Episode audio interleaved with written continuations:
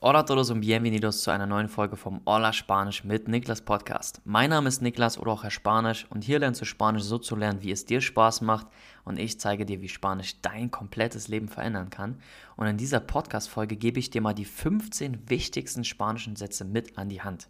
Nicht wundern, der Ton wird gleich etwas anders sein, denn ich habe diese Folge auch als Video aufgenommen. Falls du sie dir also nicht nur anhören möchtest, sondern auch die Sätze dann wirklich vor dir sehen möchtest, wenn ich darüber spreche oder sie einblende, dann schau gerne einfach in meiner Beschreibung nach, da habe ich dir den Link zum Video auf YouTube verlinkt oder du kannst auch einfach auf mein Profil, du kannst einfach auf YouTube gehen und dann den Namen Herr Spanisch eingeben. Ich heiße dort genau wie hier.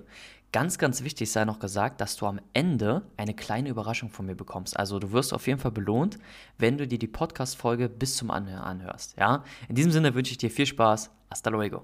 Du lernst gerade Spanisch und willst dir nicht stundenlang Videos zu Theorie und Grammatik anschauen, sondern direkt was haben, was du umsetzen kannst? Dann bist du genau richtig, denn ich zeige dir in diesem Video die 15 am meist benutzten Begriffe, die du in deinem Alltag mit Spanisch oder auch zum Beispiel im Urlaub verwenden kannst. Hola a todos und bienvenidos, mein Name ist Niklas oder auch Herr Spanisch, wie du mich wahrscheinlich kennen wirst. Und ich helfe täglich über Tausenden von Leuten dabei, Spanisch zu lernen und habe auch schon selbst intensiv über 100 Leute betreut. Und in diesem Video zeige ich dir die 15 meisten benutzten Sätze. Und bevor wir starten, noch ein kurzer Hinweis. Es bringt dir absolut gar nichts, wenn du die Sätze jetzt einfach nur rausschreibst oder dir das Video anguckst und damit nichts machst. Du musst diese Sätze wirklich benutzen, verwenden und das am besten auch auf einer täglichen Basis. Also jeden Tag diese Sätze irgendwie mal mit reinnehmen, dass du sie sprichst, schreibst, liest oder hörst. Es muss nämlich wirklich Normalität für dich sein, diese Sätze verwenden zu können oder zum Beispiel, wenn du auch hörst, dass jemand einen dieser Sätze sagt, dass du direkt weißt, worum es geht. Denn nur dann kannst du auch sicher sein, dass du die Sätze wirklich gelernt hast und sie dir nicht einfach nur gemerkt. Das war's aber dazu. Lass uns mit den Sätzen starten.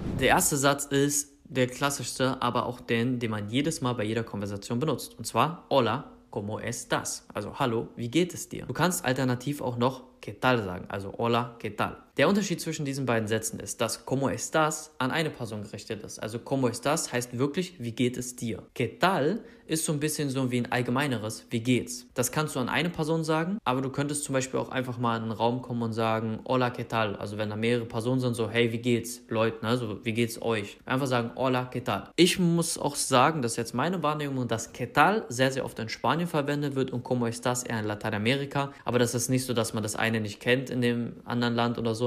Du kannst überall beides benutzen und pick dir am Anfang auch ruhig das raus, was dir von beiden am meisten gefällt. Der zweite Satz wäre mi nombre es oder allgemein gesagt auch deinen Namen sagen. Sehr, sehr oft wirst du, vor allem wenn du im Urlaub bist, mit Leuten mal in Kontakt kommen und die werden dann fragen, hey, wie heißt du, ne? Wer bist du überhaupt? Weil das ist natürlich eine Sache, wenn man mal sich mit jemandem unterhält oder im Gespräch ist, möchte man natürlich auch wissen, wie der Gegenüber heißt, damit man den Gegenüber beim Namen nennen kann, nicht immer du zum Beispiel. Da kannst du dir entweder raussuchen, mi nombre es, beziehungsweise ich gebe dir jetzt mal das Beispiel mit meinem Namen, dass du es einfach nochmal sehen kannst. Mi nombre es Niklas. Du kannst zum Beispiel auch sagen, yo soy Niklas oder das würde ich sagen, am klassischsten, was ich zum Beispiel auch am öftersten benutze, ist me llamo Niklas. Das kann man nämlich sehr leicht von der Frage ableiten, ¿cómo te llamas? Und deswegen auch einfach me llamo Niklas.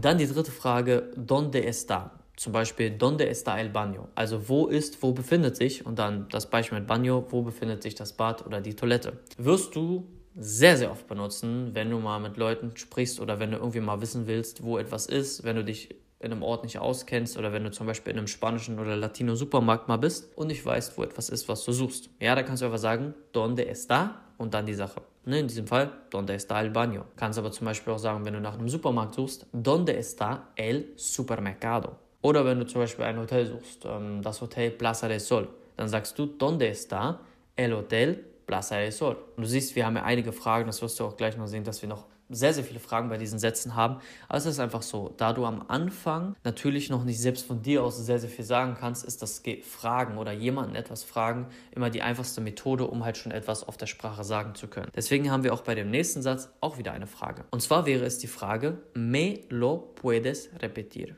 ¿Me lo puedes repetir? Einfach, wenn du etwas nicht verstehst, ist so schnell wie die Spanier reden, bestimmt eine Sache, die ein- oder zweimal vorkommt. Also da musst du ja auch keinen Kopf machen, das passiert mir manchmal noch. Ich war vor 2 Monaten in Spanien für 10 Tage, habe so eine kleine Rundreise gemacht und es gab mehrmals die Situation, wo ich Leute nochmal darum bitten musste, dass sie wiederholen, was sie gesagt haben, weil ich es einfach nicht verstanden habe. Wenn dir dieser Satz zu lang ist, kannst du auch die Kurzversion nehmen und einfach sagen, ¿cómo? Como heißt nämlich wie, also ist das Fragewort für wie, und das kann man wie im Deutschen so, wie bitte, benutzen. Numero 5 wäre dann, dass wir fragen, ¿Cuánto cuesta esto? Wie viel kostet dieses oder wie viel kostet das? Wir können auch dieses esto rausnehmen und dann einfach zum Beispiel das Produkt oder die Sachen nehmen, wo wir fragen wollen, wie viel das kostet. Zum Beispiel, ¿Cuánto cuesta el helado? Wie viel kostet das Eis? Oder ¿Cuánto cuesta la paella? Du siehst, oftmals sind das auch Fragen, wo du dann immer nochmal für die jeweilige Situation das Wort nochmal ransetzen kannst, was du halt brauchst, um die richtige Frage zu formulieren. Deswegen sind diese Fragen auch so gut oder auch halt auch so wichtig, weil du sie so universell anwenden kannst. Nummer 6 ist eine Sache, die kannst du jetzt nicht so universell anwenden, also da ist nur ein Satz, und zwar wäre das ¿Me puedes ayudar? Kannst du mir helfen? Musst du absolut dich nicht schämen, wenn du mal in Spanien bist oder so, und auch wenn du hier in Deutschland bist, mit Leuten auf Spanisch redest und du die mal um Hilfe bittest, einfach sagst, ¿me puedes ayudar? Wenn du irgendwo hin willst oder so, kannst du einfach mal fragen, ¿me puedes ayudar? Ja, das ist gar kein Problem. Das hatte ich mal in einem anderen Video gesagt. Ich weiß gar nicht, ob es auf YouTube oder TikTok war. Ich glaube sogar auf TikTok. Aber dass die Spanier halt wirklich viel, viel offener sind als die Deutschen und die viel öfter und viel lieber auch helfen, egal was du hast. Numero 7 wäre dann wieder eine Sache, die man universell anwenden kann, und zwar quisiera. Quisiera ist sowas wie ich hätte gerne. Zum Beispiel, wenn du im Restaurant bist, sagst du einfach quisiera una mesa para dos, por favor. Quisiera una mesa para dos, por favor. Also ich hätte gerne einen Tisch für zwei. Dieses quisiera kannst du natürlich auch noch mit anderen Sachen anwenden. Genauso wie beim nächsten Beispiel, und zwar estoy buscando. Estoy buscando bedeutet einfach ich suche. Hier auch wieder zum Beispiel eine super Sache, die du im Supermarkt sagen kannst, oder wenn du mal in der Stadt bist und die Leute fragst, dass du was suchst. Zum Beispiel du bist in der Stadt und suchst das Krankenhaus, dann kannst du jemanden fragen, ja? Hola, estoy buscando el hospital. Ja, estoy buscando el hospital. Eine andere Frage, wie du genau das gleiche fragen kannst, also so ähnlich, wenn du zum Beispiel das Krankenhaus suchst, wäre dann ¿Cómo puedo llegar a? Jetzt ist es nicht, sagst du nicht, ich suche das, sondern du fragst, wie komme ich dort und dorthin? Wenn du jetzt zum Beispiel zum Bahnhof möchtest, sagst du ¿Cómo puedo llegar a la estación de tren? Oder zum Beispiel, wenn du zur Busstation möchtest, dann sagst du ¿Cómo puedo llegar a la estación de autobús? Das kannst du natürlich auch wieder auf alle Sachen anwenden. Numero 10 wäre ¿Tienes recomendaciones para visitar? Bla bla. Also hast du Empfehlungen für da zu besuchen oder zu machen, oder einfach allgemein hast du Empfehlungen. Das wird man ja meistens mit lokalen Leuten dann sagen, oder vielleicht wenn du irgendwo ein Airbnb oder eine Unterkunft gebucht hast und dann mit den Vermietern sprichst, kann man ja mal fragen, vielleicht kennst du ja auch schon Leute, hast Freunde in einem gewissen Ort, wenn du mal bist, und kannst einfach fragen, hey, ¿tienes recomendaciones para visitar? Bla bla bla. Dann kommt eine Sache, die wirst du sehr, sehr oft schon am Anfang benutzen, ja, die kannst du auch sehr, sehr gut schon anwenden, und zwar ist es me gustaría. Me gustaría ist so, ich würde gerne. Wir hatten ja vorhin quisiera. Quisiera ist so, ich hätte gerne, und dann haben wir, bei quisiera packst du meistens dann Nomen dahinter. Ne? Oder irgendwas, ein Objekt oder so, was du möchtest, was du gerade brauchst. Wie zum Beispiel ein Tisch für zwei im Restaurant. Bei me gustaría packst du immer noch das Verb hinten dran. Da ist zum Beispiel me gustaría ir a la playa. Ich würde gerne an den Strand gehen. Oder du sagst zum Beispiel me gustaría comprar el gorro blanco. Ich würde gerne die weiße Mütze kaufen. Das heißt, du packst dann noch das Verb, die Handlung dazu. Also dieses ich würde gerne und dann immer eine Handlung, die noch dazu kommt.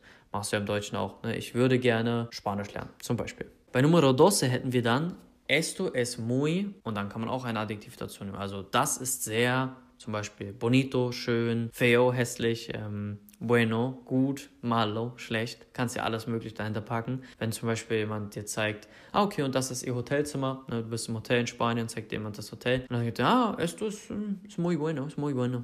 Oder muy bonito, ja, muy bonito. Kann man natürlich sagen, ja. Weiter geht es mit dem Satz, podrías, por favor. Auf Deutsch, könntest du, bitte. Hier geht es dann ganz klar um eine Bitte, wenn du jemanden etwas bittest, etwas zu tun, oder fragst, ob die Person etwas für dich tun kann. Zum Beispiel fragst du, das hatte ich ja vorhin gesagt, mit dem ¿Puedes ayudarme? Na? Hier könnte man dann zum Beispiel sagen ¿Podrías ayudarme, por favor? Ist eigentlich die gleiche Frage, nur noch mal ein bisschen höflicher. Hier ist dann nicht kannst du mir helfen, sondern könntest du mir helfen.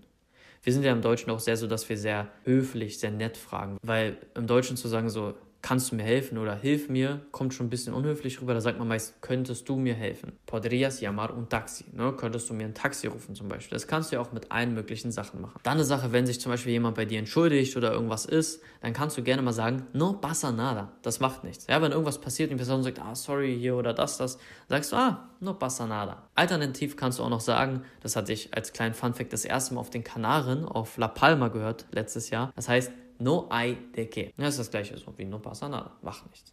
Und der letzte Satz ist einer, den du immer benutzen wirst, wenn du mit jemandem Spanisch sprichst, also gefühlt immer, und der passt auch ganz gut, weil es jetzt der letzte Satz ist der Satz hasta luego, also bis bald. Ja, ist einfach meiner Meinung nach die am weit verbreitetste spanische Verabschiedung. Hasta luego. Und wenn du schon ein Profi sein willst, dann sagst du einfach nur hasta luego. Also dieses ganz schnell hasta luego. Das habe ich auch mit der Zeit gemerkt. Ich habe auch immer hasta luego gesagt, aber gemerkt, irgendwann sagen die Leute nur hasta luego. So, das war es zu dieser Folge. Ich hoffe, sie hat dir gefallen. Ich gebe dir hier jetzt noch den versprochenen Bonus mit. Und zwar habe ich diese ganzen Sätze aus der Podcast-Folge bzw. aus dem Video von gerade eben in einer PDF für dich zusammengefasst.